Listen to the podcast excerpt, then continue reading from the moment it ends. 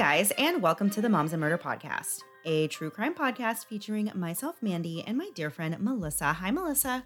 Hi, Mandy. How are you? I'm doing awesome. How are you? I'm doing really good, thanks. Good. Two yeah. weeks in a row, doing awesome. yeah. I I really do think, I hope people don't think I'm a negative person. I mean, at my you are core. Not. At you my core, I'm least, incredibly negative. negative. well, yeah. that's a, now you're spinning yarn, Mandy. I am pretty negative and think everything's going bad. But I feel like I have a reason to a lot of times. No, I'm just kidding. My life is wonderful, but we were just joking and we've had to redo this whole intro. But I feel like Lemony Snicket's, my life is, as you were saying, a series of unfortunate events. But typically they all come together and everybody's good and healthy and fine, but it's just like two overflowing toilets on the same day. And those yeah. are our options. What do you want me to do? You got to hold it. So anyway, it's just been fun over here. And stinky. Yeah. Well, well, you always sound happy. I think you just have one of those voices where you just sound very happy and thrilled about everything in life, even if things aren't going great. So you could have fooled me on any given week when we talk. And I always think that you just sound lovely and very upbeat and positive. The problem is you get all of my text messages between, so you're like, this doesn't match the voice whatsoever. Right. Yeah, the message I got five minutes ago does not sound right. um, like you right now. So. Oh, goodness.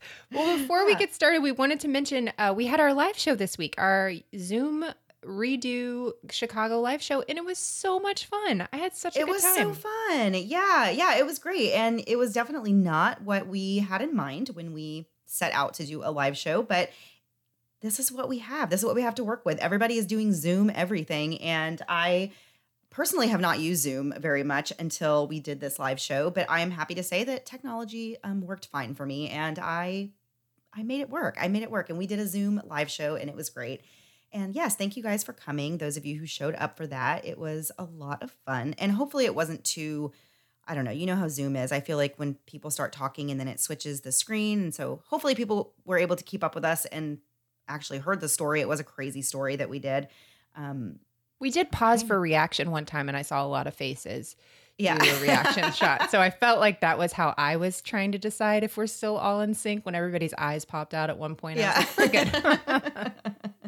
Yeah. So that went great. And hopefully, um, like I said, hopefully everybody who came to that enjoyed it and thought it was a success, just like we did. And we're just not delusional thinking that we did a good well, job. Listen to my voice. Does this sound delusional? Not today. Yes. All right.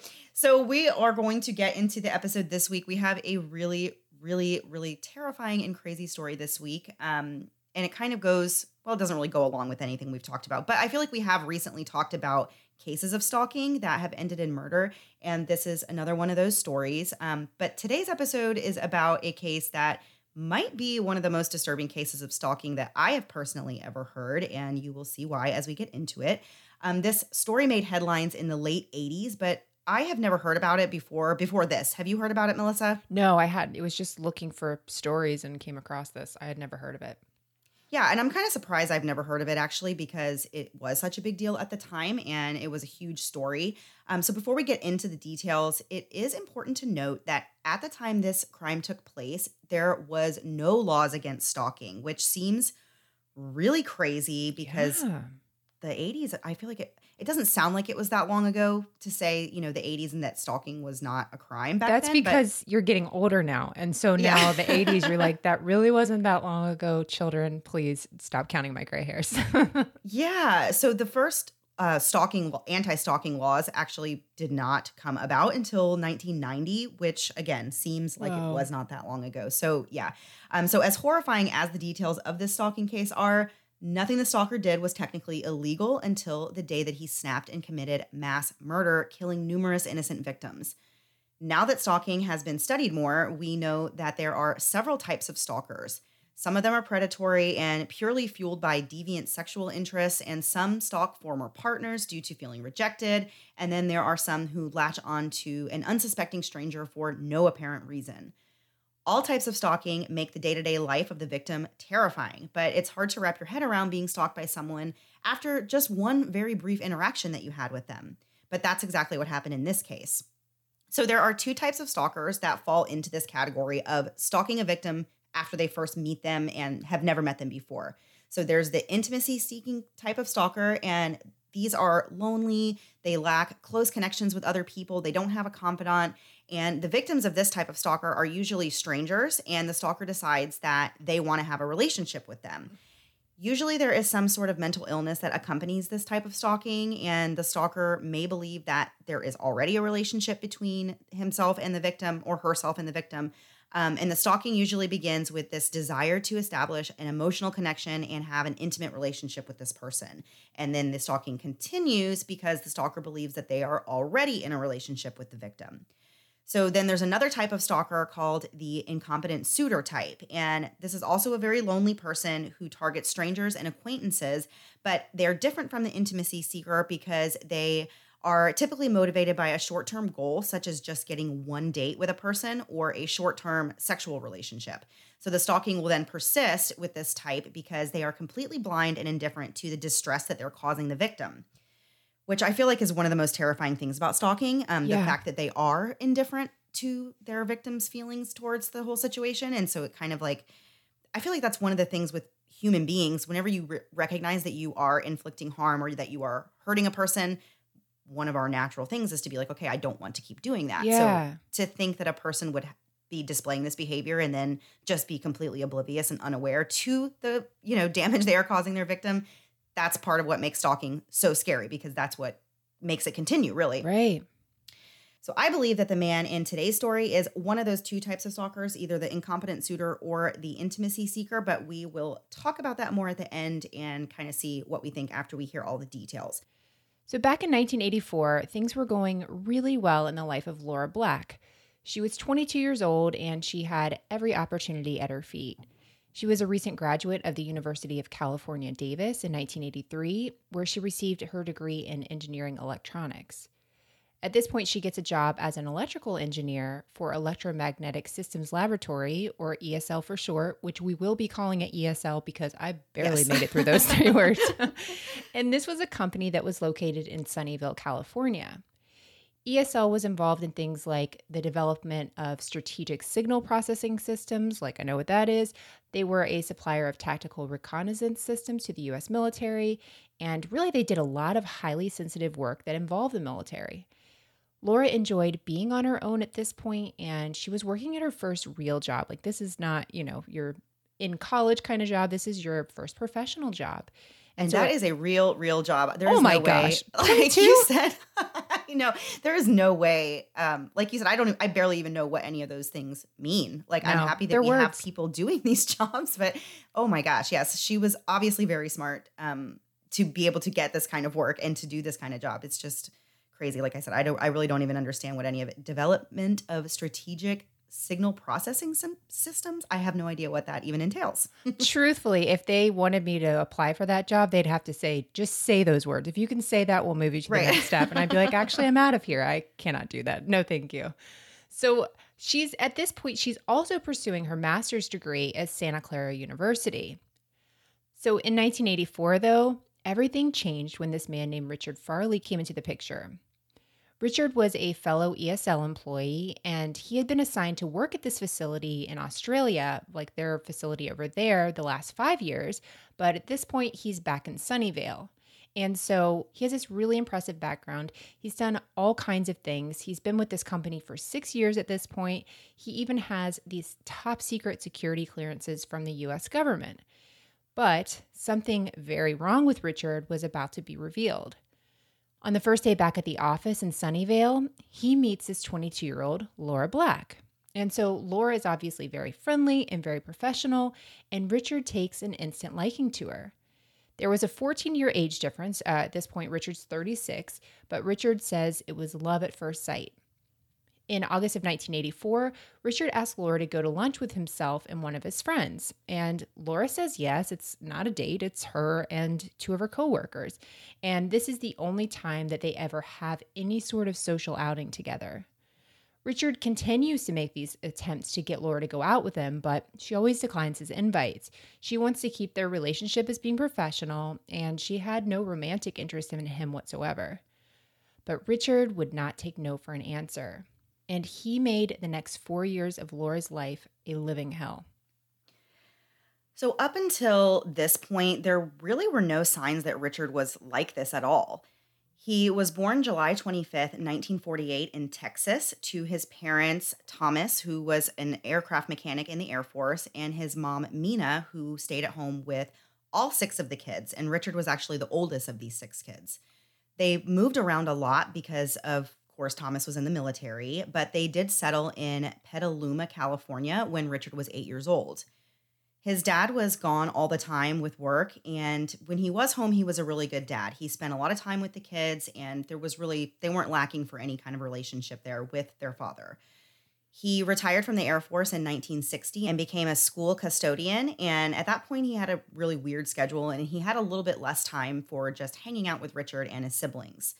His mom, Mina, later said that there was much love in the house, but the family displayed little outward affection.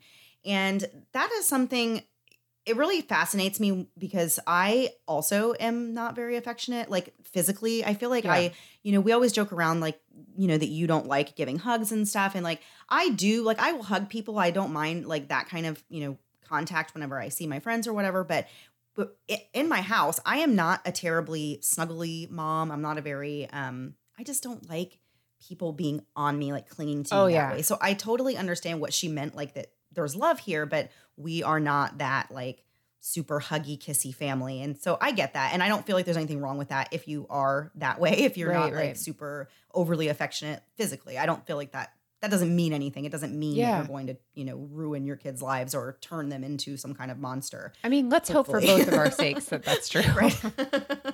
yeah. So during Richard's childhood and teenage years, he was very quiet and very well behaved. He was not the attention-seeking type of child. He was very smart and gifted, really, when it came to the topics of math and, you know, science, especially chemistry. And he took school very, very seriously. He never did drugs. He didn't smoke. He didn't drink. Um, and he had other hobbies that were also very good for his brain, you know, like chess and bridge, and he played ping pong. They called it table tennis. That's the same thing as ping pong, yeah, yeah. right? I hope so. Yeah. Yeah. yeah. um, but he was also into photography and baking. He was never violent. He was very well-mannered, and he really just had all these great qualities that you want in your child. He was helpful, and he was just very pleasant to be around. He graduated high school in nineteen sixty-six and went on to Santa Rosa Community College for one year, but then he dropped out and enlisted himself in the Navy. And at that point, he kind of went off on his own, really, to explore the world. He didn't see his family a lot. He actually only saw his parents three times between nineteen seventy-three and nineteen eighty-eight after he joined the Navy. He went to Naval Submarine School and graduated first in his very small class of six.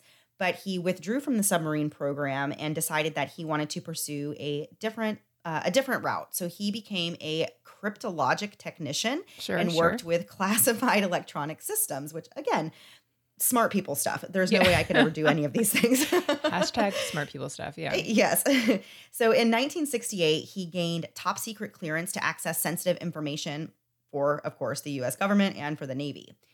He had to go through this very extensive and thorough investigation before he was able to do that, and he was deemed trustworthy, reliable, and he was determined to be loyal to the U S government. But he had to repeat this process, you know, go through this um, investigation every five years, mm. I guess, to make sure you're still loyal to the yeah, U S yeah. government.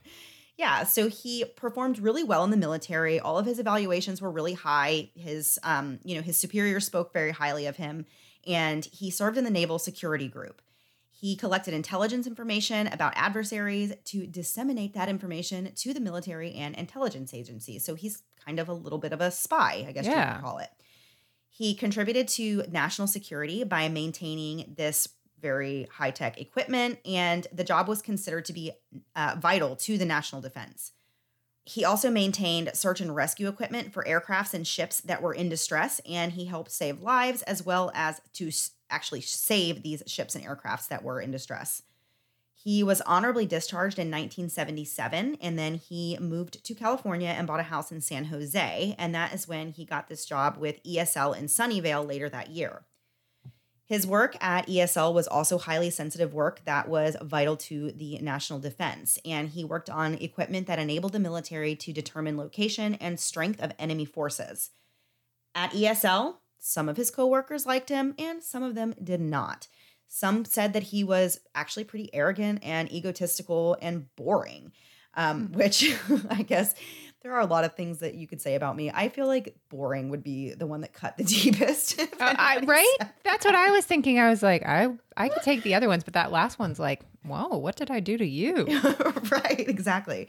Um, but he also had some weird things that he would talk about and brag about. And specifically, one of the things that he liked to kind of hype himself up about was how great he was at using guns and how this was a skill that he was very proud to have. And he had a lot of guns, and he would often say, you know, not only do I have these, but I'm really good at using them. So he wanted people to know that that was right. part of his skill set, I guess.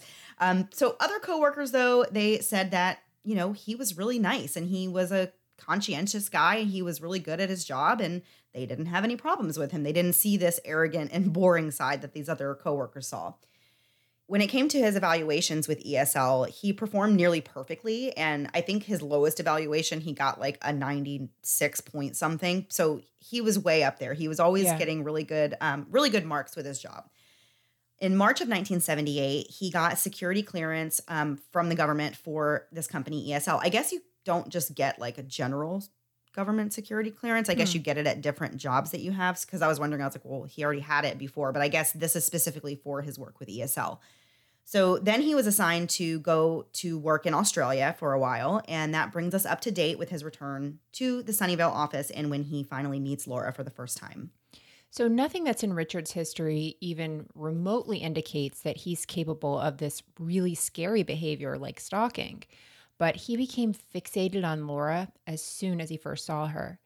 And things get awkward very quickly because they work together, which of course is a problem. If you have a crush on somebody that doesn't like you at work, that's going to be a problem. You have to see them all the time. And so at first, Richard's behavior seemed like very aggressive flirting. And so he asked her for a date, and she keeps refusing. He would ask her again, she would refuse, and it just kind of kept going on. Um, instead of leaving her alone and just moving on with his life, Richard did the following things. He learned Laura's entire daily schedule. He found out all of her personal information, which included her birthday, her address, where she went to school, addresses of her relatives. Like, he knew everything. Oh my gosh. Yeah. And so once he has all this information, he begins actively stalking her. And he joins the same aerobics class she has. I can't even imagine seeing this man oh in my, my aerobics gosh, class. I know. Yeah. He attends her company softball games, and he actually drives by her house on a regular basis. So everywhere Laura was, that's where Richard was going to be. And he continues to call her constantly, so much so that she gets an unsolicited number. On several occasions, Laura tells Richard, you know, I don't want a romantic relationship with you. I don't want to go on any dates with you. Let's keep this professional, and, you know, we can be friendly around the office. But Richard's behavior kept persisting. And so he takes it way further, and he starts making copies of her office keys, her desk keys, and even her house keys. Oh my gosh. Ugh, yeah. And he, I don't understand the thought process there, though. Like, what right. are you going to do? I mean, I, her office and her desk, I guess, if you want to snoop through her things at work.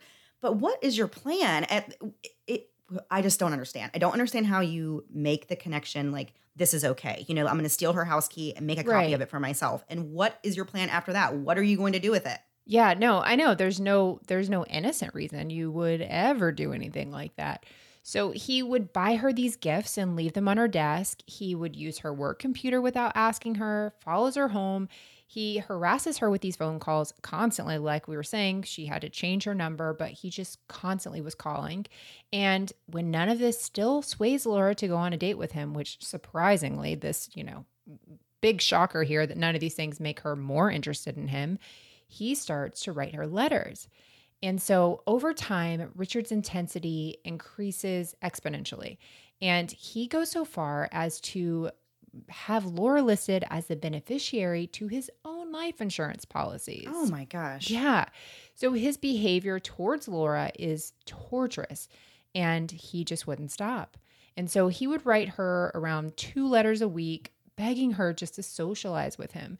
And he rambled on about how he'd want to buy a house with her, and he had a foreclosure on his house, and how he owes the I R S thirty thousand dollars and much more. Just he was just telling her everything going on so she could know. All of these things definitely make me want to date someone. Right? And so he expresses in these letters as well that he wants to know where she is all the time. And so Richard's persistence and threatening behavior leads Laura to seek help from the H R department at E S L in October of nineteen eighty-five. Keep in mind, like Mandy said earlier, this is thirty-something years ago.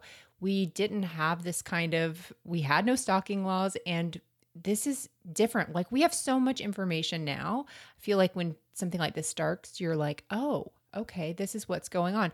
But back then, I just don't feel like this is something we saw or we, that was talked about, really, I should say. So Richard's brought in for this meeting, and he says, you know, okay, you know what? I'll stop sending her left letters and gifts. I'll stop following her home, and I won't use her computer anymore. But just two short months later, he's back to harassing her. And so that's when he writes this letter threatening both her and her roommate. So Laura goes back to H R, and she, that's when Richard's given a written warning. Okay. And so a month later, another written warning is given to him for stalking Laura. This one makes him really angry, though. So he confronts Laura in the parking lot, and he starts talking to her about all the guns he has. And he says, quote, he's no longer going to ask her what to do, but rather tell her what to do, end quote. Whoa. Yeah. And so then he sends her this letter that says, you know, I'm not going to kill you, but he had, quote, a whole bunch of options, each getting worse and worse, end quote. And then he keeps talking about these guns and how he's so good with them. And he warns Laura not to, his words, push him, and said if she doesn't give him a chance soon, he was going to, quote, crack under the pressure and run amok, destroying everything in my path until the police catch and kill me, end quote. And he ended the letter with, quote, you know I'm serious when I show you a letter like this. I cannot imagine just how terrifying. And like you said, there are no laws. So it's like, even though you are scared, it's like, what are you going to tell the police? There's nothing. What are they going to do? There's no law. Exactly. There's no law against sending somebody this kind of a letter. Um, it's just so crazy to wrap your head around that there were no laws against this. Right. Kind of thing. So by this time, the people in the office were well aware of what was going on between Laura and Richard. It was no secret. Everybody knew that he had been harassing her and stalking her and scaring her. And he'd been warned by H R multiple times, you know, that sexual harassment was illegal and he could lose his job if he did not knock off this behavior. So Richard, though, pushed back, and he said, you know what? No, if you fire me, I'm going to escalate this even further. He threatened to actually take My action gosh. and, you know, show violence towards people that he worked with. And he told the H R manager again about having these guns and how he's not afraid to use them. And if he was fired, he said that he would not have anything left to live for. So the H R manager, you know, really was at a loss. And she was like, what are you trying to say here? Are you trying to say that if you, if I fire you, you're going to kill me? And Richard said, yes, and I'm going to kill others My as gosh. well. Somehow, though, the police were not notified and he was not fired from his job. So in late February, early March of nineteen eighty-six, Richard really is not the favorite guy in the office yeah. at this point. Nobody really likes him. Everybody is kind of on edge with him around, um, and it's just not really going well. It's a very hostile environment at the office. So he asked if he could meet with the lab manager, whose name was Ever. So he told Ever about his concerns that Laura was going to get this restraining order really soon. And Ever suggested leaving Laura alone, you know, basically just right. said, hey, if you want all this to stop, it's up to you. All you have to do is literally just leave this woman alone. But he got defensive and he said, quote, I have every right to see Laura anywhere. And, you know, he admitted that he followed her home. He drove by her house. He attended her softball games. He goes to the same aerobics class. He is not even, even he is just out in the open yeah. with all of this behavior. And he tells other people like, yes, I do these things, but I have a right to do that. You know, I can, I'm allowed to, um, which again is one of the most terrifying things right. that he actually believes that he has a right to harass her in this way. Um, so Ever, once again, um, really implored him to just stop this and, you know, told him you are risking your job and you are scaring this woman and she is on the verge of getting a restraining order against you. Like, please just stop. Um, but Richard said that if she did go through with getting this restraining order, he would be highly upset and he didn't know what he was going to do. And once again, talked about his guns and that he is a good shot and, you know, he knows how to use these. So about a month later, Richard's supervisor actually talked to him and once again warned him that his job is at stake and his security clearances from the government are also at stake. And he told him that he needed to be at his duty station at all times and doing his job and not following Laura around and worrying about what she's doing.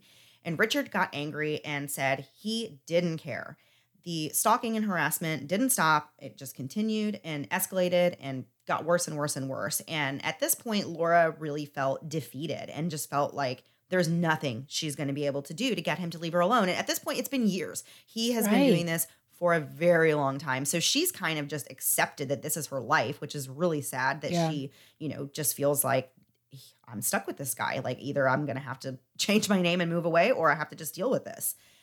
So finally, on May second, nineteen eighty-six, Richard was fired from his job, but it was not for the sexual harassment or for the stalking. They said that it was for poor performance at work.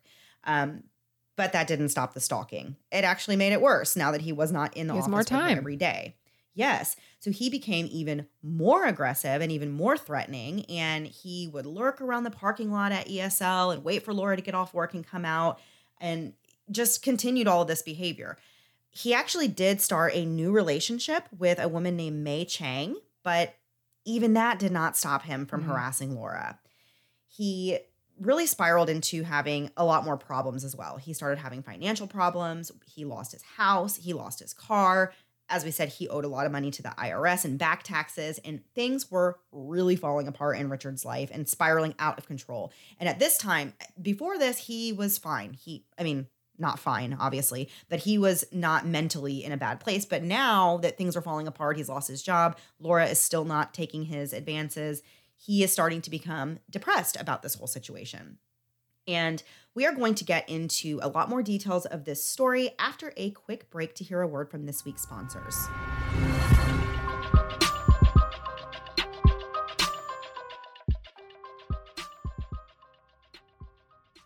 I'm working every day to make small changes toward a healthier life, and those changes can add up in a big way. But to do that, it needs to be easy and convenient, which is why I love Grove Collaborative. Grove believes going green shouldn't have to be hard, and that's why they take the guesswork out of it. Grove has made their site so simple to navigate that I'm able to look through tons of categories and thousands of products for things like home, beauty, and personal care products. And they're not only guaranteed to be good for myself and my family, but my home and the planet. Grove is the online marketplace that delivers healthy home, beauty, and personal care products directly to you. Grove has it all, truly. I can get anything from Grove Co.'s hydrating hand sanitizer, which I swear by, to Shameless Pets dog treats and a variety pack for our puppy. Grove has everything you need for every member of your family, even of the canine variety. Join Mandy and I, plus over two million households who trust Grove Collaborative to make our homes healthier and happier. Plus, shipping is fast and free, so you can go grab those things you're running low on right now. Making the switch to natural products has never been easier. For a limited time, when our listeners go to grove.co slash mm, you will get to choose a free gift with your order of thirty dollars or more. But you have to use our special code. Go to grove.co slash mm to get your exclusive offer. That's grove.co slash mm. It's February, and our New Year's resolutions may already be behind us, but if you're still looking for a way to start the year off right, look no further than the newest Rothys styles like comfy shoes and even brand new bags and washable masks. My steel gray tennis shoe from Rothys are two years old now, and you really never know, thanks to their amazing durability and the fact that when they're getting a little dirty, I just throw them in the washing machine for a quick refresh. That's right, because Rothys are completely machine washable, making them far and away the best shoes I've ever owned. But beyond their magic genie cleaning powers, Rothys are comfortable. They are without a doubt the most comfortable shoes I've ever owned right from the jump. And don't just take our word for it. C N N says Rothys are the comfiest slip-on shoe I've ever owned, period. And Julie J says they're her favorite shoes of all time, and we couldn't agree more. Not only are they so comfortable, but they're so durable and so, so cute. There are tons of styles and patterns to fall in love with, and what's even more amazing is that Rothys has actually transformed over seventy million bottles into these beautiful shoes, handbags, and face masks. Turns out, shoes made out of recycled water bottles are really, really comfortable, thanks to their seamlessly knit-to-shape design created from thread made from recycled bottles. Check out all the amazing shoes, bags, and masks available right now at rothys.com slash moms. That's rothys dot com, R-O-T-H-Y-S dot com slash moms. Style and sustainability meet to create your new favorites. Head to rothys.com slash moms today. Now back to the episode. So before the break, we were talking about where Richard is. He's lost his job now. He has his girlfriend, but he's in huge tax debt. He's lost his house. He's lost his car. He really doesn't have a lot of good things going on for him in his life. And things have really taken a turn with Laura, where it, he's getting more and more aggressive and more, you know, having these violent ideologies. So in early October of nineteen eighty-seven, Richard is really on the brink. He writes this letter to Laura and he says, quote, "I have nothing else to lose now but my life, so don't try pushing me any further," end quote. So at this point, he's written her over two hundred letters over this three plus years he's been stalking her, on top of everything else he's done, following her, calling her, you know, making copies of her keys. He's just, you know, relentless with this. So in late October, Richard gets a job at Covalent Systems. The coworkers that he had there said he was a really good employee. He was patient, he was responsive, he seemed to have control over himself, and he performed really well. In nineteen eighty-seven, Richard starts talking to this friend named Thomas, who was a former E S L coworker. In this conversation, Richard is really upset and he's worried, and he's talking about how he owes this money to the I R S and they're going to start garnishing his wages. And he basically was overwhelmed and didn't have much to live for. In this conversation, he mentioned the San Ysidro McDonald's mass murders, and this happened back in July of nineteen eighty-four, and it was where twenty-one people were killed and nineteen others were injured when this forty-one-year-old named James Huberty, who was ended up being killed by police sniper seventy-seven minutes into him going on this rampage. And at the time, it was the most deadly mass shooting on record. And Richard says in this conversation, after talking about this, quote, "I wonder what they would do or what they would think if I did something like that," end quote. Oh my gosh, that is terrifying. It is. I mean, he's he's telling them everything he wants to do and nobody's doing anything. Nobody, I don't know if it's nobody believes him, or, I mean, it would be hard to believe somebody would do this, right? Like if, if somebody you know is yeah. just having this conversation, it would blow your mind that they're, I don't know, you'd have to, you could think of a million things to not believe that they were thinking of actually doing this. And so Thomas wondered in this conversation, does he mean E S L? And he's another person that does not take Richard seriously, which seems to be a huge theme in all of this, that, like I was just saying, people just don't know. And they, even if they do believe he could do this, nobody really knows what to do. So later in November, Richard writes another letter to Laura. And he said, you know, she thought everything that he's doing is a joke.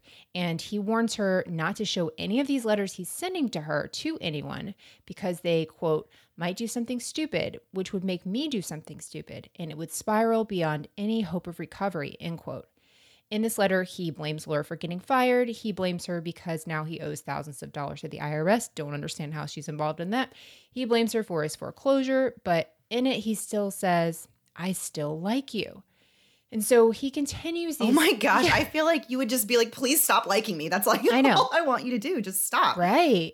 So he's continuing these threatening statements such as, quote, "Why do you want to find out how far I'll go? And I absolutely will not be pushed around. And I'm beginning to get tired of being nice," which this is not my definition of nice, so I don't even know where he's going with that.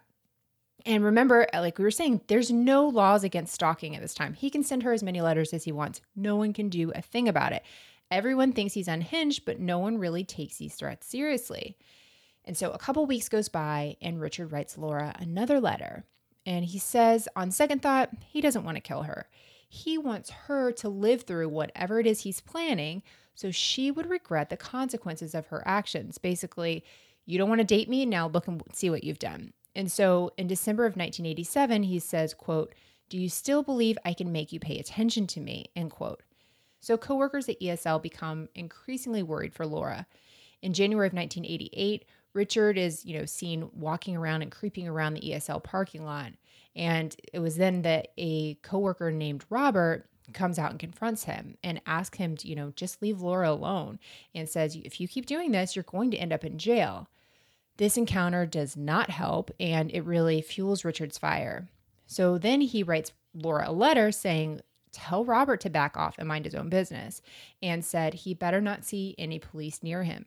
So later in January of nineteen eighty-seven, Richard puts another note on Laura's car along with a copy of her apartment key.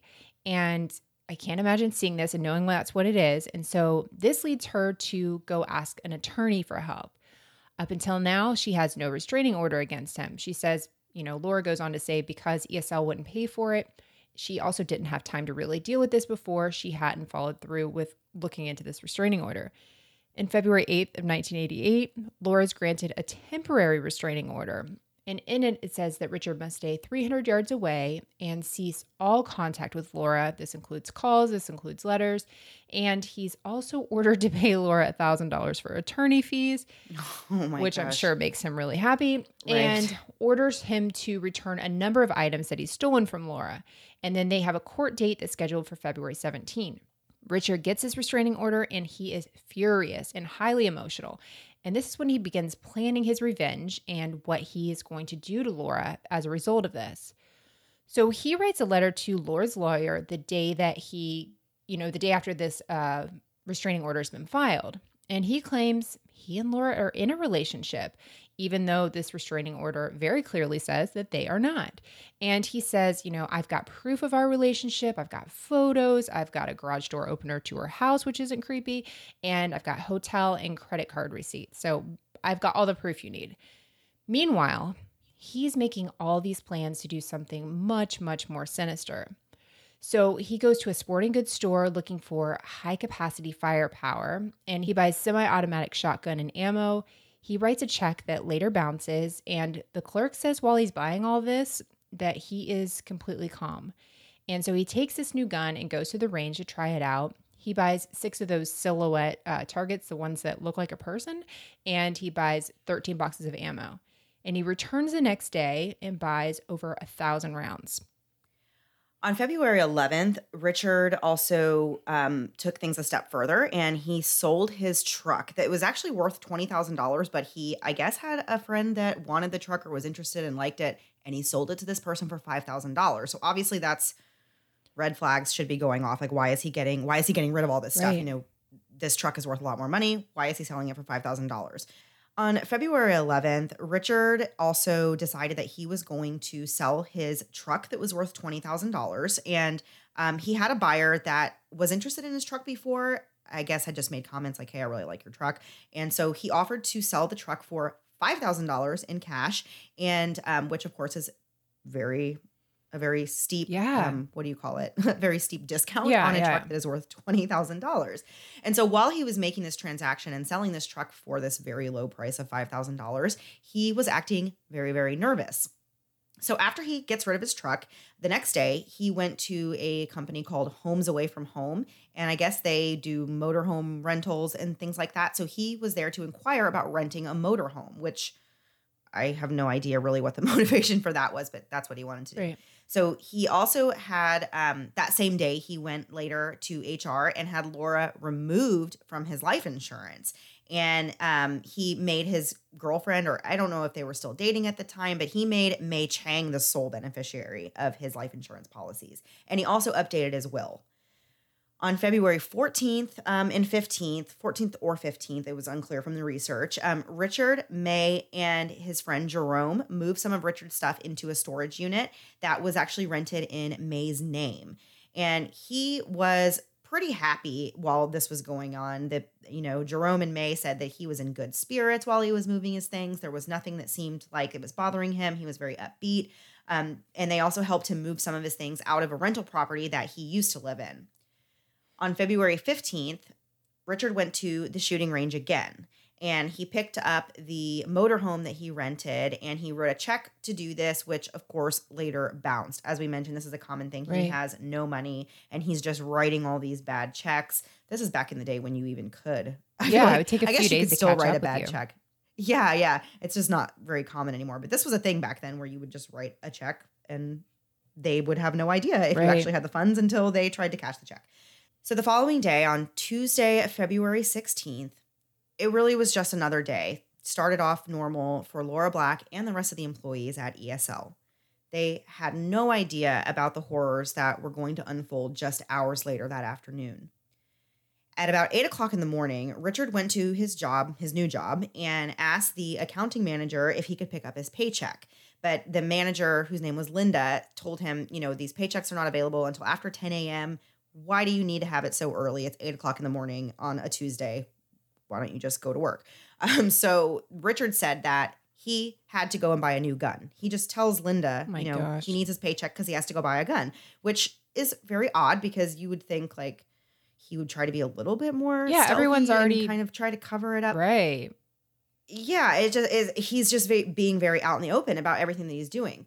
So he goes and either gets a new gun. I'm not, it's unclear if he did go and buy a new gun that day, but in the early afternoon that day, he did go to the shooting range again. That afternoon, he dressed himself in military fatigues, black leather gloves, a scarf around his head, and he had earplugs in.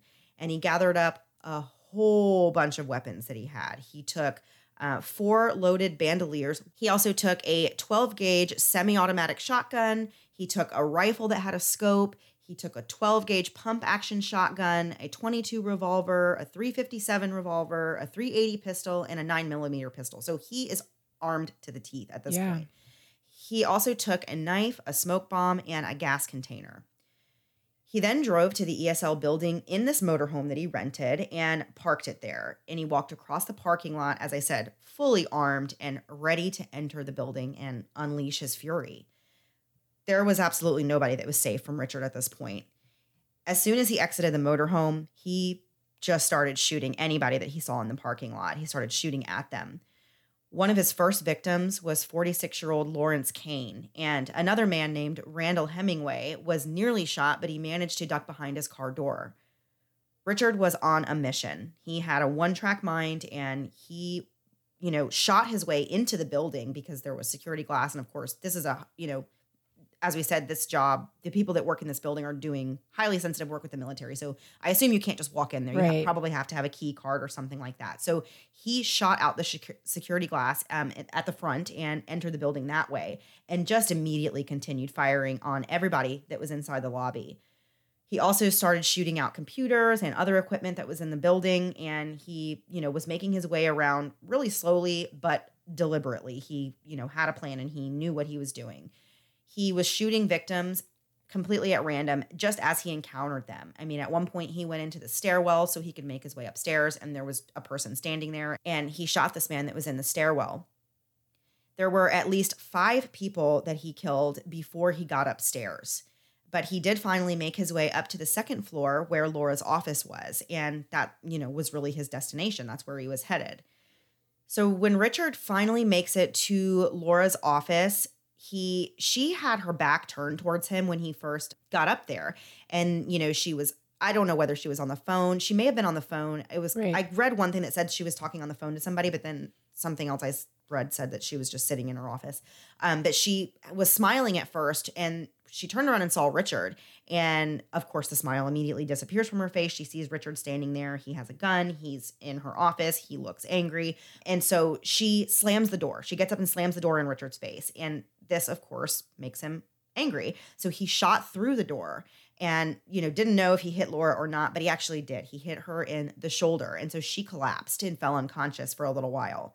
So Richard then left her office and he went room to room in this building, really just on a rampage. He is shooting at everybody. He's shooting at people that are hiding under desks. He's hmm. shooting into office doors, you know, people that are hiding, trying to hide in their offices. And like I said, there was really nobody safe from him at this point. At two fifty-three p.m., just three minutes after the shooting began, the first nine one one call was made.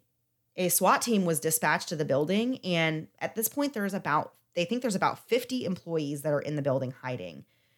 Richard avoided the SWAT team by constantly moving around the building. So they're, you know, they get them there and they're outside and they're trying to figure out where is he in the building because that's the only way they're going to be able right. to, you know, to apprehend him.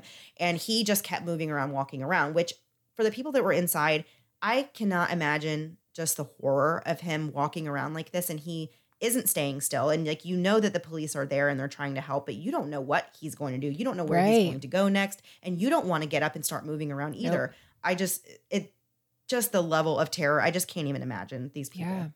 So at three fifteen in the afternoon, this is, of course, just several minutes. You know, this has been going on now for less than half an hour. So he uh, calls the he uses the emergency telephone that's inside the building, and it doesn't go, of course, to uh, nine one one. It goes to like an inside emergency helpline. Right. And so an E S L employee named Robert Mancebo actually answered, and Richard says, "I'm the one that's doing this. I'm the one shooting."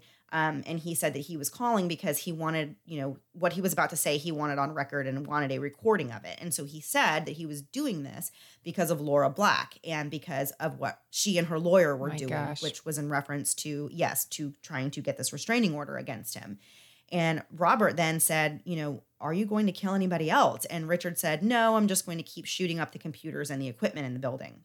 So he actually hung up, but then called back a couple more times and talked to Robert. And Robert eventually put another employee, Devin, on the phone and let, you know, Richard talk to him.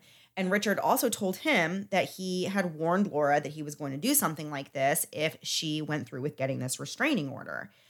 He told them that he had a high-powered rifle, and he advised Devin, the person he was talking to, to tell people to stay three hundred yards away from the building and don't come any closer. Devin said that Richard didn't really sound depressed or agitated while he was saying any of this. He, you know, just seemed right. kind of indifferent to the whole thing.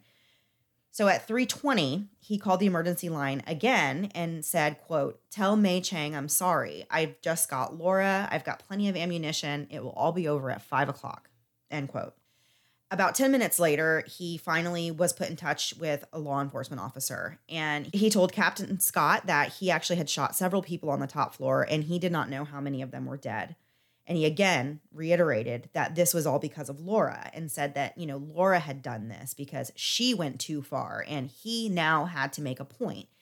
And, you know, he's, he goes on and on about how Laura has belittled him and made him feel, you know, inferior and inadequate. And so this was his way of getting even. And, you know, they said, "Why don't you just come down, you know, just surrender? You've already done, we don't, you know, we don't know the extent of what you've done yet, but just come down and surrender." And he actually said he was not ready to surrender because, quote, "I want to gloat a little bit." So this is just, oh my gosh, there's so many levels of just horrifying to this. Yeah. So he, um, yeah, so it, it's like he's taunting them. Right. You know, he's still in the building, but there are still people inside the building that are hiding from him. And he's like, "No, I'm not going to come down. I, I'll talk to you on the phone, but I want to have this moment, you know, where I can gloat about what oh I've just gosh. done." Yes, awful. So the hostage negotiator was then put on the line, and they talked to Richard for the next five hours. And Richard kept hanging up so that they couldn't trace his call. I guess they were, I was a little confused about this because obviously they know he's in the E S L building. I don't know how much more trace you're going to get than that. I guess he was worried that they were going to figure out the office. Yeah, maybe in. the extensions. If it's calling out from a different extension, sometimes it gives like the last two numbers will be different. So if they're calling... he's calling from oh nine, something, something oh nine, it could be, all right, he's in this office. So if he moves to another one, now he's calling from this one. So they never really know where exactly he is for too long. Yeah. So that's what he was doing. He was just trying to stay under the radar. But again, he was very calm and very deliberate with the things he was saying and just, you know, continuing to inflict terror on all the people that were around him. So we are going to get into the last bit of this story after one last break to hear a word from this week's sponsors.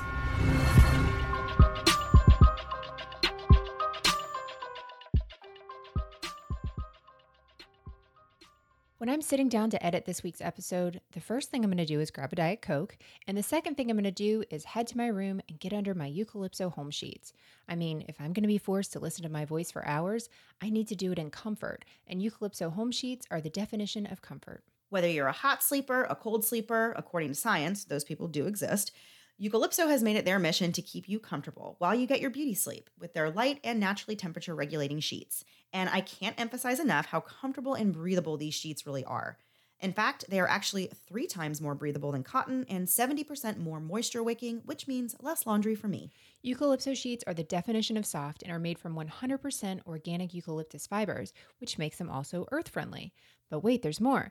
Eucalypso sheets are not only comfortable and cool, but also hypoallergenic. I love Eucalypso home sheets so much, I just purchased a set for my son's room. So not only can the super sweater in our family stay nice and cool at night, but for the nights I'm in there with him, I can be comfy too. Find them at eucalypso home dot com. Go to eucalypso home dot com and use promo code MOMS for ten percent off plus free shipping on your entire purchase. Again, that's E U C A L Y P S O H O M E dot com and use code MOMS. You know that thing you keep saying you need to make a doctor's appointment for but never do? Yeah, me too. But now, thanks to PlushCare, putting off your health is a thing of the past.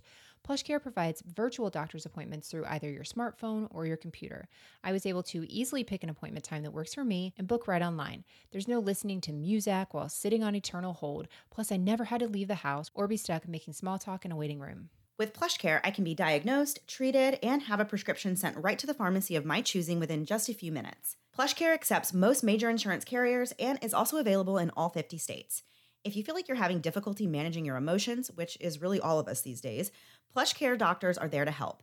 You can schedule an appointment today to discuss your treatment options. Within a matter of minutes, I was able to make an appointment for myself after dealing with viral symptoms for a few days. I was able to go on the PlushCare app, choose a time and doctor I wanted to see, give them a quick overview of my symptoms, and I was scheduled just like that. When it came time for my appointment later that same day, the doctor I saw was caring and thorough and answered all my questions. We're used to things being virtual these days, but I was a little nervous about a virtual doctor's visit, but within just a few seconds, that nervousness went away, and my doctor helped find a treatment plan to have me feeling better quickly. It's so easy to put things off, but PlushCare makes it so easy, so I can make health a priority and be the best me I can be. PlushCare makes it easier than ever to take care of yourself, inside and out. Start your membership today. Go to plushcare.com slash moms to start your free thirty-day trial. That's P-L-U-S-H-C-A-R-E dot com slash moms for a free thirty-day trial. PlushCare.com slash moms. Are you ready to revolutionize the way you enjoy food and essentials at home? Introducing DashPass from DoorDash, your ultimate ticket to convenience and savings. With DashPass, you gain exclusive access to unlimited zero dollars delivery fees on eligible orders, along with members-only deals and discounts that will leave your wallet smiling. Whether you're craving the flavors of your favorite restaurants, need groceries from across town, or anything in between, DashPass ensures that everything you need is just a few clicks away, delivered right to your door. With DashPass, not only do you enjoy zero dollars delivery fees, but you'll also benefit from lower service fees on eligible orders, making it the most affordable way to satisfy your cravings and stock up on essentials from your local favorites. What I really love is how quickly DashPass pays for itself.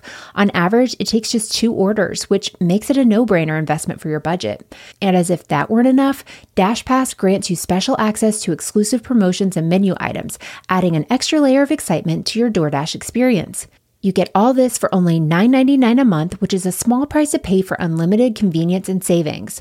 My family and I have had DoorDash for the past year or so, and while I make most meals at home, I don't know that I could mom without it. I used it twice just this past week while we were dealing with a stomach bug at home, and it was so nice to have and to be able to focus on getting better and not running all over town to pick everything up for everyone.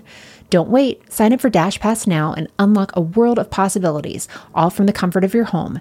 DashPass from DoorDash, delivering joy, convenience, and savings straight to your doorstep. Get more from delivery for less with DashPass. zero dollars delivery fees and reduced service fees on eligible DoorDash orders. Sign up for DashPass today and get your first thirty days free if you're a new member. Subject to change. Terms apply. Open the door to zero dollars delivery fees and savings you can't get anywhere else. Sign up for DashPass today, only on DoorDash, and get your first thirty days free if you're a new member. Subject to change, terms apply. Now back to the episode. So before the break, we were talking about Richard being in the E S L building, shooting people. Everyone's basically taken a hostage at this point and moving around so police can't exactly figure out where he is, but he's on the phone with these negotiators, uh, these hostage negotiators, and they're really trying to work with him to get him and everyone out safely. It's been like over five hours. It's been hours and hours. I can't even imagine what's going on with these people. But Richard's state of mind is later revealed in these calls with the hostage negotiator. So he says to tell Laura that her attorney gave her terrible advice, and he was sorry the attorney wasn't in the building too. He talked about how he was supposed to go to court that next day for the lawsuit that Laura had filed. And he said all he really wanted was to date her. If she had went out with him just one time, that this wouldn't have happened. He said he wanted Laura to live, but not because he cared about her, because he wanted her to remember what happened here. And he said he knew what he was doing was wrong and he would have to die as well. So on this call, he talks of suicide and he's afraid that the police would injure him and not actually kill him. And he doesn't want to suffer. Meanwhile, hours and hours in this building. People have been shot. People have been killed. And he's worried about suffering. Poor, poor guy. So he talks again about all of his skills with guns, and he says, quote, "I'd rather kill people than animals. It's not sporting to shoot animals," end quote. I don't even know what that means. I, it's just a lot of words. He just sounds like he's, I mean, he's just saying such off-the-wall things that I guess it made sense to him at the time, but yeah, I don't get it either. So he tells Lieutenant Rubin, who is the negotiator, there are three to four people dead on the first floor, and he says everyone on the second floor is dead. And he goes on to say he's not crazy. He just really needed to make this point. And he had to do this. So Laura didn't think he was a wimp. Again, oh all this gosh. stuff is just crazy. So he says he doesn't plan to leave that building that day alive. And he tells them, you know, he leaves his insurance to Mae Chang. He writes these bad checks for this motorhome. And he also has a thousand rounds of ammo. And originally, I guess he wanted to blow up the E S L building, but he wasn't able to carry everything he needed to do so. And so while he's on the phone with the negotiator, he discovers two hostages hiding. One of them was actually his former landlady and friend, and he lets her go. And he also ends up letting the other woman go as well. And he says, you know, I just want Laura to know I'm serious. And he wants to, you know, he says he wants to destroy all the equipment in the building. He wants to ruin their systems, ruin everything. And he claims that he doesn't even know who most of the people were that he shot. Lieutenant Rubin asked if Laura was alive, and Richard said he didn't know. He said, quote, "I hope she's doing good. If the slug did catch her, or whatever it was I hit her with, she can't regret it if she doesn't live," end quote. So he has zero remorse for anything he's done, zero remorse for the people that he's killed. And finally, around four thirty, Richard lets the officers enter the first floor to rescue those, you know, injured victims. Richard's hungry at this point. It's been five hours in this standoff, so he requests a sandwich and a drink. And he said, after I get these things, I'll surrender. So police go and get him a turkey ham and cheese sandwich and a Diet Pepsi from a local sandwich shop. At eight thirty p.m., Richard walks outside with his hands up, and he's arrested immediately. Police go and enter the building. There's six people that are dead and four are injured. There's actually seven people that are dead in total, including the man that Richard shot in the parking lot on his way in. Laura was counted among the injured, but she had not died. The victims in this story are Joseph Silva. He was a forty-three-year-old from New Jersey who grew up in California and got his master's degree in mathematics from San Jose University. He was a program engineer for E S L, and he had been there for fifteen years. The next victim was Wayne Williams. He was twenty-three years old and married. He was from California and had a degree in finance and business from San Jose University, and he had just been at E S L for nine months. Glenda Mortiz was twenty-seven years old. Friends and family described her as having a zest for life and said she was enthusiastic about life from an early age. She was at E S L for six years as a production planner. Ron Reed was twenty-six years old. He had a degree in engineering, and he was an electrical engineer for E S L for four years. Helen Lamparter was forty-nine years old. She was married and had two teenage daughters. She was a software engineer for E S L for just six months. Lawrence Kame was forty-six years old. He was a data processing and teleprocessing specialist, and he had been at E S L for ten years. Ron Doney was thirty-six years old. He was a program manager at E S L for four years. And the following are people that were injured in this attack. And the first was Richard Townsend. He was shot in the chest, arm, leg, and hand. The next was a man named Gregory Scott. He had shrapnel wounds on his face. Patty Marcotte broke her arm trying to actually escape out the window. And lastly was Laura Black, who had injuries to her chest, shoulder, and spine. Inside the E S L, police found so much stuff from Richard. They find his guns. They find a smoke bomb. He has leather gloves in there. He has a foot-long buck knife and sheath. And just picturing a foot-long knife a is A foot-long knife, I know. Yeah. He has his belt with ammo-filled pouches. He has bags with more ammo. And he has a vest with ammo in it. And in the motorhome, they find four gallons of gas, a pistol, and over two thousand rounds of ammo. Whenever police get a search warrant and they search Richard's house, they find, you know, gun accessories, a gas mask, ammo, reloading press, three cans of gunpowder, and gun cleaning equipment.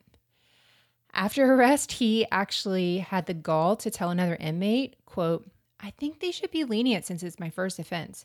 If I did it again, then they should throw the book at me," end quote. Oh my gosh. Can you, I mean, this is just so beyond anything I can understand because this isn't a parking ticket. You killed like ten people. So they're supposed to let you go and be like, if you do it again, don't you dare do it again. But if you do, right, it's going to be real serious for you, buddy. So in March of nineteen eighty-eight, Richard actually writes a letter to Laura from jail. And he says, quote, when I go to the gas chamber, I'll smile for the cameras and you'll know that you have won in the end. End quote. He also wrote his friend named Tom and said, I'm glad Laura's okay. And I hope she understands if I'd really wanted to hurt her, she wouldn't be here today. So it just continues. Oh my gosh. Nothing mm. stopped him. Mm, my goodness. So his trial began on July eighth, nineteen ninety-one, and he was being charged with seven counts of capital murder, five counts of attempted murder, assault with a deadly weapon, second-degree burglary, and vandalism. The prosecution laid out the evidence of Richard's stalking, which, as we said, had gone on for over four years, and they alleged that he went to the E S L building with the specific intention of killing people. The defense admitted that he was responsible for the deaths, but they said that it was not premeditated, which I don't know how they can even say it was not premeditated when he, he has been, I mean, he's written over two hundred letters talking about how he is dangerous and he doesn't know what he's capable of. And how can you even say this was not a premeditated killing is beyond me, because there is literally proof. He literally wrote this down on paper. Yeah, multiple I, times. Uh, for years. It, it's documented, even though they didn't have stalking charges. It's still documented in everything. Ask a witness. Everyone would tell you that this was going to happen. Yeah. So they claimed that, the defense claimed that Richard went to E S L to kill himself in front of Laura, but that he did not go there to kill others or to destroy anything, which, again, I don't see why it matters, whether that was his intention or not. That's not what he did. He didn't go there and kill himself in front of Laura. He went there and shot innocent people. So I don't really understand how that's a defense at all. One gun and one bullet. There wouldn't, there's no need for all the rest of it if that was a plan. Exactly. So in the trial, Laura, of course, testified, and she was the main witness. And Richard also testified and spoke, you know, about the way that he stalked Laura. While he was, he, you know, he said that while he was learning everything about her and even getting, you know, copies of her keys, he never thought that he was doing anything wrong. He never saw anything wrong with any of this behavior. He said that, you know, his job at E S L and his work with the Navy, those, you know, that taught him how to do some level of spying. And he thought that this was the same thing. He said, quote, there was no difference between the government's authority to spy and his ability to spy, so long as he didn't harm anybody. Well, again, ding, ding, he did ding. harm people. So yeah, exactly. So he said that he made these letters that he wrote to Laura. He made them sound threatening so that Laura would talk to him. And he said, looking back, the letters really did seem more intimidating than he intended.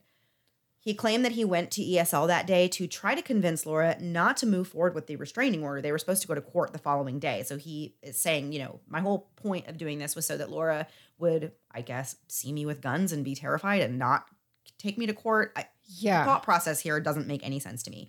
So he wanted to intimidate her. His plan, he said, was he wanted to intimidate her into getting into this motorhome with him. And once she was inside the motorhome, he was going to photograph her so he would have photographic evidence to take to court to prove that they were in a relationship.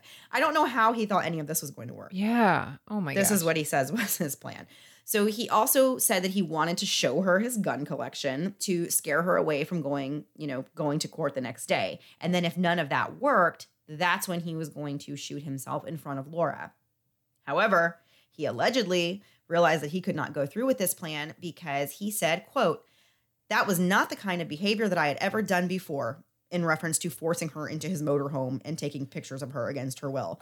So I guess that's a step too far. You know, all this right. other stuff that he's done, you know, but now, no, I can't force her into the motorhome and take pictures of her. That's too, that's just too much. So his new plan now was to go through with taking his own life in Laura's office. And he said that he didn't plan on killing anybody else. And he only had a vague recollection of how any of that happened. Mm. And, um, you know, he said, I wasn't angry at anybody at E S L, and still maintains that he did not want to hurt Laura. But he says he just doesn't remember, the lie you know, going into the building and opening fire. Yeah. So on October first, nineteen ninety-two, of course, he was found guilty on all the charges that he was um, that were put forth. And in January of nineteen ninety-three, he was finally sentenced and he was given the death penalty. He actually appealed this, and on it took a long time, but on July second, two thousand nine, the California Supreme Court denied his appeal, and he is currently on death row at San Quentin State Prison. Hmm. Thankfully, he is behind bars where he belongs. Yeah. So just some final thoughts that I have. Um, as we said before, California was the first state to pass anti-stalking laws, and it made stalking behaviors illegal, and that was in nineteen ninety. But before the passage of these laws, according to the National Criminal Justice uh, Reference Service, that's a mouthful, um, before the passage of these laws, the police and prosecutors often felt hamstrung in their efforts to assist women who had been threatened by a stalker because there were no applicable laws to protect a person from this trauma until the perpetrator actually did something. So personally, I think we have a long way to go with stalking protection for people who are being stalked. Oh, yeah. And I have, you know, I, I don't want to get into too personal, but I do have experience with a very close person to in my life um, had been stalked by somebody to the point that this person had to actually move away and go to a different state. And it is very, very, very scary. I know firsthand how terrifying this is. And there is not a lot that gets done about it. I, I, it's not like a dig I'm making at police or investigators or anything, but I think we have a long way to go before p- victims of stalking can feel safe even going yeah. to the police. You know, and it's true. If even now that there, even though there are laws against stalking, if you go to the police and tell them that somebody is harassing you in this way, they really still don't do a lot. I mean, they say like, unless it really is one of those situations until they act on it and do something. But unfortunately, sometimes the action is murder. And so it's like, we have to come up with a better way of getting people help whenever they are clearly showing signs that they need it. Because once this, something like this happens, I mean, you can't go back, right. You can look back at it and say, oh, all the signs were there. But it's like, it is very frustrating that not a lot gets done about stalking. And I, and that's what makes it so scary to me, because there is not a lot that you can do. Yeah. And ugh, it's just so terrible. So yeah. as I mentioned before, there are several types of stalker profiles. They have obviously studied this now, and they, they've realized that there are different types of stalking. It's not just cut and dry. It's not black and white. So there's the rejected stalker, who usually this is somebody who has been in a relationship already and they've broken up. And so now they feel rejected by that person, and they take it as an insult, and they feel wounded emotionally. And so they are seeking vindication. Then there's the resentful stalker, and these are self-righteous, self-pitying people, and they are very threatening, but according to studies, they are actually the least likely to act on the threats that they make. Then there's the predatory stalker, and they are all about sex, gratification, control, and violence, and they don't always know the victim, and the victim doesn't always know that they're being stalked until, you know, the stalker makes themselves known. Then there's the intimacy-seeking stalker, and they believe that they are loved or will be loved by their victim. And those that are in this category are often suffering from mental illness and delusions. Then the incompetent suitor stalker is socially backward. They don't understand social norms and rules when it comes to dating or romance, and they usually don't actually mean any harm. They don't have any ill will um, behind their stalking behaviors. So I think Richard was some combination of these last two. Probably the intimacy seeking type, because I think that he did mean harm. Like, he was very yeah. clearly intimidating her and trying to threaten her. I believe that he was most likely the um, intimacy seeker type. And this, like, as I said, is they're fueled by mental illness. And this allows them to believe that they're already in a relationship with their victim, which they actually have a term for, and it is called erotomanic delusions. And I think he very clearly had that, because he actually did tell people, you know, like, he told the lawyers, like, we are already in, I have proof, we are in a relationship. Right. It's like, if he actually believed that, then I feel like he probably falls into that category. So many times stalkers are incredibly charming and not even remotely off-putting until you realize that they are stalking you, which in this case is true. A lot of people up to this, until he did this, yep. people said that he was great. He, he there was no signs that he was capable of something like this. Um, so there is a link between stalking and narcissism. And stalkers often feel like they are the most important person in the world, but they, of course, lack real, you know, relationships and real connections with other people. There's a doctor named John Moore who outlined what he calls the obsessive love wheel, and there are four stages of this. First is the attraction phase, which is where they see somebody and they're instantly attracted within just minutes of meeting, and they feel this sense of urgency to rush into a relationship with this person, and they have these unrealistic fantasies about this potential relationship and the way that it's going to unfold. And then comes the anxious phase, which is really the turning point, and it's when the stalker creates this illusion of intimacy regardless of the other person's feelings, and they have this desire to be in constant contact with that person, and they start having these obsessive and controlling behaviors and even violent, you know, verbal and physical reactions to being denied by their victim. And then they move into the obsessive phase, which is where things rapidly escalate. You know, their unhealthy attachment rapidly escalates, and they become neurotic and compulsive, and they start with the constant phone calls and showing up where the victim is all the time, and they really just have this inability to stop thinking about the victim. And then finally, the last phase of this obsessive love wheel is the destructive phase, and this is really the danger zone, and this is when the stalker finally comes to grips that they are being rejected by the person that they have their sights set on, and that sends them into a deep, deep spiral. Sometimes depression comes along, they lose their self-esteem, they start hating themselves, and then the anger and rage builds up, and sometimes suicidal thoughts. Commonly, according to this book, Doctor Moore says that usually this is when um, the stalker will become suicidal, but obviously they can go the other way right. and harm others instead.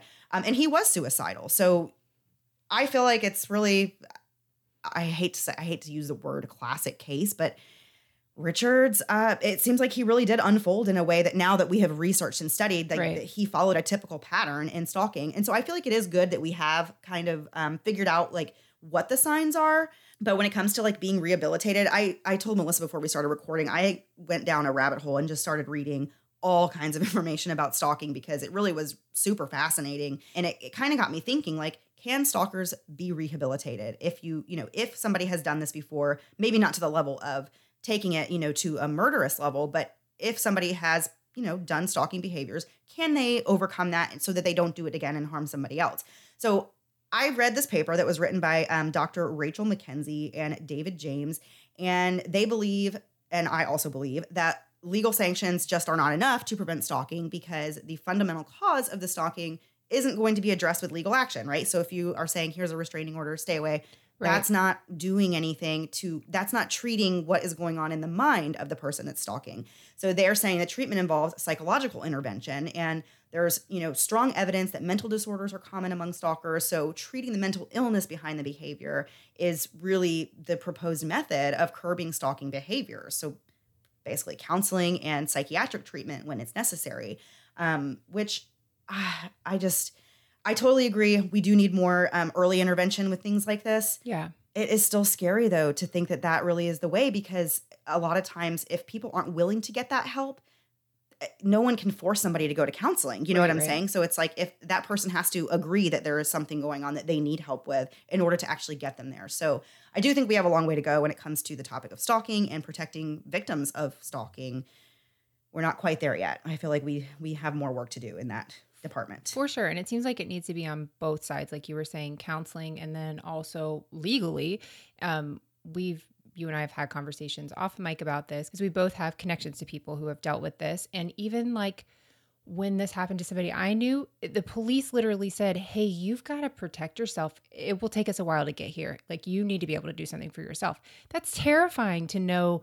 Yeah. They can only do so much, and they could not have been more helpful to this person, and did everything they could, but still said, this is as much as we can do. Like, they even drove by their house for a while. I mean, they did everything. I I feel like they went above and beyond what they had to do, but it still right. isn't enough. I mean, it's still, there's just nothing there. This person had to testify in court in front of this person, and the person literally directly spoke to them the whole time. Just mm. like chills down my spine. And there's there's nothing they could do. They just had to sit there through it. So there's just so much to do, so much to learn about. It's so great that they have, like, that this research is going on, and that hopefully people will see signs sooner. I do want to recommend something. Um, if you guys are familiar with Laura, Laura Richards, she hosts Real Crime Profile, but she also hosts a podcast called The Crime Analyst. And she's so smart, um, so well-spoken, and she works tirelessly to work on stalking uh, laws and um, abuse against women, stuff like that. But she is like a huge advocate uh, for more like stalking laws, like in other countries too, where nothing has been done. And here in the U S where more things need to be done. So um, that's really a great podcast if you want to learn more about that. She's just an incredible person to follow, and like I learned so much just following her Twitter page. I learned so much where I'm like, wow, I had no idea. so um yeah. yeah so man, what a story. This is just, it's, you can almost see, you know, you can, it's hindsight is twenty twenty, right? So everybody could see this yes. after, but during it, people, no one thinks somebody's going to go this far. You just don't. It's not a normal thing. So you don't think somebody, you know, could do this. So if you were interested in this case um, and you want to watch a movie about it, not a documentary, it is not um, a fact. I mean, it is fact based, but it's, there is a T V movie, made for T V movie that came out in nineteen ninety-three, and Brooke Shields is actually in it, and she plays the role of Laura Black. Um, it's called Stalking Laura. And like I said, it is a nineteen ninety-three made for T V movie, but it was perfect for me. It's perfect for like sitting and watching on like a Saturday. Did you um, watch the movie? I haven't watched it yet. No, I'm looking forward to it. Yeah, it was really good. And it was pretty, um, I thought it, fo- it followed the actual facts of the story pretty closely. So um, yeah, if you want to check that out, if you're looking for something to watch on a rainy day, check that out. It's called Stalking Laura. And like I said, it has Brooke Shields in it. So I love Brooke Shields. Me I think too. She's great. I love all nineties movies and actresses that were in every nineties movie. Yeah. So it was perfect for me. Okay, Melissa, so it is time to turn the page and move on to last thing before we go. And since it is almost... love time. Ooh, don't ever say that again. I hate it. Almost Valentine's Day. I know. So um, we're going to do a Valentine's-y theme. Last thing before we go, we have a couple of uh, listeners actually wrote to us and told us some Valentine's Day stories that we're going to share. And I have a Valentine's Day story of my own to share. And um, I have something else funny that I found on the internet that Melissa will like, hopefully. I'm sure I will. So Catherine wrote to us on Facebook and said, my sweet boyfriend of one month took me to a nice Italian restaurant in downtown Nashville for our first Valentine's Day. The atmosphere was beautiful, but neither of us knew they had a special Valentine's Day menu, and our dinner bill was astronomical. After getting the bill, he had to excuse himself to go move money around. I felt so terrible. We have been married six years now and will never go fancy for uh, Valentine's again. Oh my gosh, I feel this so hard because I have totally been in a position where I wasn't expecting something yeah. to be the price that it was. And then you're kind of in this awkward position where like you have to figure out how to pay for it. But oh my gosh, that is me like furiously on my phone, like logging into like all my accounts, like moving like six dollars from one to, you know, right? And then move, you know, it just because I never have money like in any account. So I'm like, maybe if I combine them all somehow, I will be able to pay for this. So I can totally just picture someone doing that. And especially when it's like, A, a, you're taking out somebody that you're, you know, trying to impress them yeah. for your first Valentine's Day. Like, oh my gosh, how embarrassing. Not embarrassing because it happens to all of us, but like I'd be for the person, I feel like it's embarrassing. Yeah. You know, you feel embarrassed, but I'd be, there's no reason to. I'd be more like, you're my person. Like I do the same thing. This is totally, I get it. I'd be like, can we just split this on four cards? One of them right. might have the wrong expiration date. Can we just do something? Okay. I'm going to read one from uh, Instagram, and this is from L B Mostert. I did that wrong, I'm sure. So it says, in high school, I went with an old friend who I haven't seen in some time to the Valentine's ball. While on the date, I learned he actually has a girlfriend. And when he saw the shock look on my face, he said, ah, you're disappointed because you thought I'm still single and available. And it just went downhill from there. I ended up, we ended up leaving the ball to go to a concert of Tree sixty-three. Of course, he took off his jacket and tie and looked appropriately dressed while I stood there at the show with a frown getting strange looks from everyone. Oh, did I mention his girlfriend also joined us at the concert? I just can't see something getting any worse than that. Just being like, now you, you thought you were on a date. You're not on a date. Uh, he, oh, you're overly no. dressed. And now his girlfriend comes for a romantic date with the two of them and you're the third wheel. That's Oh, that's honestly, you have the makings for um like a, a Netflix movie. Uh, if Emily in Paris could be made, I think you can get this made. This is great. You should really workshop it and send it to him. All right. So I have a, it's not a personal story. It didn't happen to me, but it happens to happen to somebody I know. And I still like just cannot get over it because I felt so bad for this person. So it was a friend of mine, and she actually took out, she paid a lot of money to um have, you know, the billboards that you can, they're like digital ones. And so they change like whatever's yeah, yeah. on them. So she took out ad space basically on this big billboard so that her um, husband would see it. It was like a Valentine's Day, happy Valentine's Day, love you, something, something, whatever.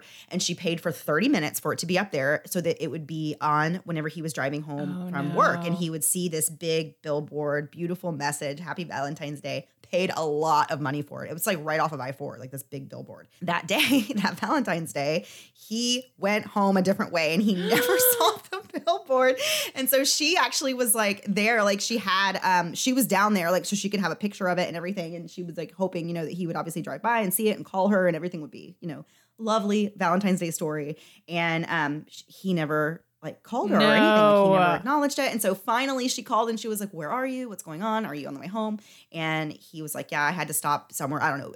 In the end, it meant that he did not take the way home that he normally did, of course, on that day. And it was only up for thirty minutes. And so he, uh, he missed it. He missed the message. I'm oh. like, that is so something that would happen to me. I know. Oh, that is, oh, that just like puts a pit in my stomach because you're spending all this money, have such a, that's like such a sweet thing to do. And be like, oh, uh-huh. and try not to like, I try not to lose my mind after that. Like, of all the days I do something nice I for know. you and you have to go another way. Are you kidding me? Yeah, it would not end up well for me. I would absolutely lose my mind. Oh my gosh. I love that story. I mean, it's terrible, but it's hilarious. It's, it makes a better story than just, I got you a billboard. Like, that's a much better story right. now. Yeah, I was like, well, at least you got a picture. At least you got the picture of it, you know, to prove that you actually did that. But yeah, I would be so upset if I went through all that trouble and like tried to put together this amazing surprise. And uh, it's totally something my husband would do too. Be like, I'm today of all days, I'm going to go. Yeah, yeah, yeah. Way. Absolutely. Okay, so I found this one thing, Melissa, while I was looking for um, – Valentine's horror stories. And it just reminded me of you because I feel like this is very oh much gosh. a you and your husband Valentine's date night, and you'll see why. So um, I don't know who this person is. I just found this online. So it says, my now husband pulled out all the stops, making an epic three-course meal. In the process, he clogged our kitchen sink, also leading to our bathroom sink overflowing. I think he and our landlord stayed up until one a.m. trying to fix it and save our hardwood floors from water damage. Sadly, Aww. no romance was on the table that night. But no, that's one hundred percent a problem that would happen at my house. Um, yes. But yes. ours would be I, I, like somebody had to use the restroom. Ours would get way more graphic. Somebody had to use the restroom. That overflowed. That would be the entire night. That's my life. I don't get it. That oh, well, I was just thinking back to um, you oh, leaving yeah. the water on and actually flooding your house. And yeah, I still like that ended up being one of the worst mistakes I made and one of the best ones because we got all new floors. Everything was renewed. And I was like, this is not a good thing to let people know that you just get all new things whenever things flood because right. that makes me very loosey-goosey with my pipes. I'm just kidding. Yeah. Just kidding. Insurance company, don't drop me. What about you, Melissa? Do you have any Valentine's horror stories? We don't really celebrate Valentine's mm-hmm. Day because um, my wedding anniversary is a week after Valentine's Day, so we we just are too cheap to celebrate two things. So we just celebrate the one. So Valentine's Day is not very it's not very exciting. I'm not very yeah, I like a lot of times we'll do like a night before or a night after, like a, oh, the week before or week after, similar, just kind of go out. But the older I get, the more I don't like doing things, so I'm like, what if we get Longhorn and right. watch a movie? And stay home. Hear me out. I know. I'll wash my face. It'll be a real good time. So that's about yeah. it. Yeah. It's not that exciting. I have friends and they always do like a meal with their kids on Valentine's Day. And I'm like, actually, that's very, very sweet. Like, I don't know, just like takes the pressure off of doing something crazy. I'm I'm not a big Valentine's Day person. I think it's great if people are, but I don't know. It's just like a whole, yeah. it's a whole nother thing. I don't want to spend more money on something like, I don't want my husband to buy me flowers. I hate flowers. That's just like right? something that now I've got stinky water flowers that my kid's going to knock over and flood that side of it. And I don't think my insurance will pay for that. Yeah. I mean, I don't mind like I, whatever. Roses are fine. I don't, it is. I don't mind getting flowers, but like you said, I just don't. And then I don't want, I'm so cheap. Like you said, I don't want to have money spent on me, like on gifts and stuff. Like I would rather use that money and go do something, you know? So I don't know. The idea behind Valentine's Day, I want to be shown love every single day. All right, there you go. I told my husband, he was like, can I give you a hug? Because I was like all worked up about something. I was like, how about this word hug? You can just say nice things to me. Like, I don't want to be touched right now, but just compliment me for like one minute. And he started and I was like, none of this is genuine. Please forget it. I forget it. Just give me a real person hug, I guess. Just, ugh, I hate right. it. All right. Well, that was it for this week. Um, hope you guys enjoyed this episode. And yeah, we'll be back next week. Same time, same place, new story. Have a great week. Bye. Thanks so much for listening to the Moms and Murder podcast. Make sure to check back with us next week for a new episode. You can also find us at moms and murder dot com, where you can connect with us via social media. Please make sure you subscribe and give us five stars, because giving us four stars would be a crime. Thanks so much.